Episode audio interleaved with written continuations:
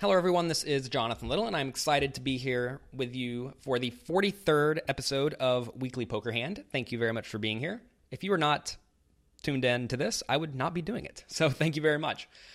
Um, in this episode, I'm going to be sharing a hand with you where I made a really big fold where I almost never would have made it in the past. And the reason I made this fold, or one of the main reasons, is because I did a webinar a while back with Phil Hellmuth, who is, you know, the biggest winner in World Series of Poker tournaments, and he has the most bracelets, and he is very good at reading people. And one of the main things I got from the webinar I did with him was that I need to rely on my reads a little bit more. I'm a very good live poker player, and I need to use the skills that I've developed. Whereas in the past, there are a lot of spots where I'd be like, oh, my hand is at the top of my range. My opponent could be bluffing, and I have to call. So this hand is going to illustrate that really clearly that I am starting to trust my reads, and I've had pretty good results ever since then.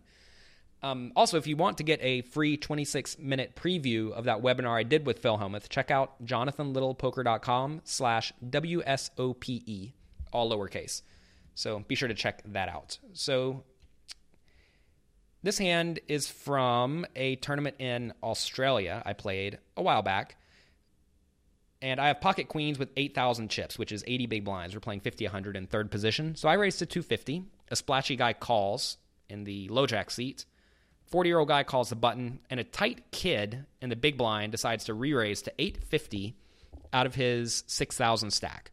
So whenever you see someone re raise small out of position, and this is fairly small, you have to recognize the pot size re raise would be Wow, pretty big. The way you figure out a pot size re-raise is you take the the bet, which is 250, multiply that by 3, then add any dead money that was in the pot. So it'd be 750 plus 500, so that's 1250 plus um, another 150.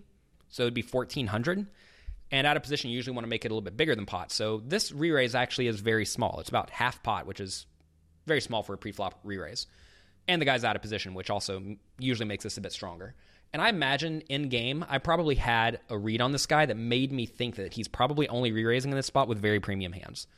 So I don't think I can just easily fold the pocket queens. Plus, I am getting okay implied odds from at least the splashy guy yet to act. It's worth mentioning the guy who was 40 years old who called the cutoff. He only had uh, 1,400, 1,300 chips.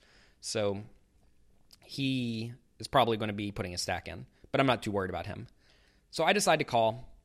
Splashy guy calls.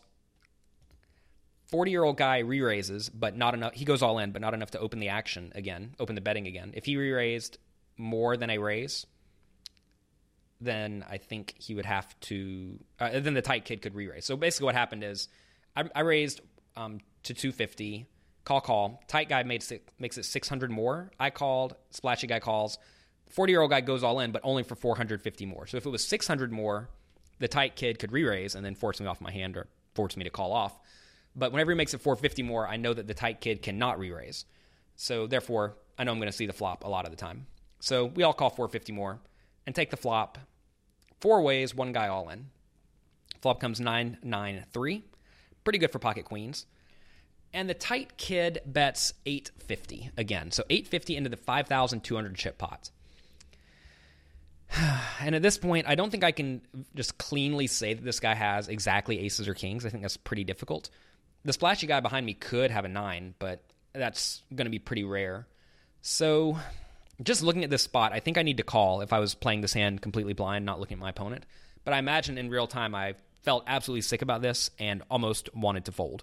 And I feel like if I was playing 100% perfectly and 100% trusting my reads, I would have folded here. But this is still probably the online poker player mentality in me of, well, how are you folding this hand? If you're folding this hand, you're folding everything. And that's actually true. And you have to be very careful to not get exploited. So if I don't know anything about my opponent, I'm I, I, just cannot fold here. But I do know something about my opponent, and I do know that he's playing his hand in an extraordinarily strong manner. So I think I actually should consider folding this. But getting amazing pot odds, it's never that bad to call. Plus, your opponent could just have ace king and think he has the nuts, or pocket jacks and think he has the nuts. So turns of five, splashy guy folded. Turns of five, Opponent goes all in for 3,800 into the 7,000 pot. And at this point, I was fairly convinced he had a hand that he thought was good. So if my opponent thinks his hand is good and he thought it was really good preflop to the point where he doesn't want his opponents to fold, I mean, most people try to re raise a little bit larger to get people to fold when they have ace king or jacks or tens. So that means my opponent has aces, kings, or queens most likely. And obviously, I have two queens. So it means I'm chopping with queens and losing to aces and kings. So unless he is getting ridiculously out of line, I think I need to fold. And I think in the past, I'm pretty much never folding this. And against a generic opponent, I'm never folding this. But I've really been trying to pay attention at the poker table and have been focusing on trusting my reads. So I made the fold and saved 3,800 chips. And sure enough, the tight kid did have pocket kings, and he scooped a very big pot.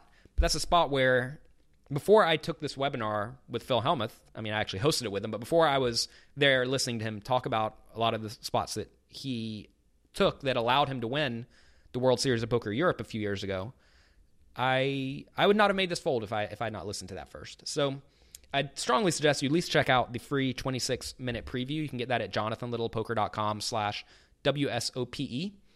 There'll be a link to it somewhere near this um, this uh, podcast as well.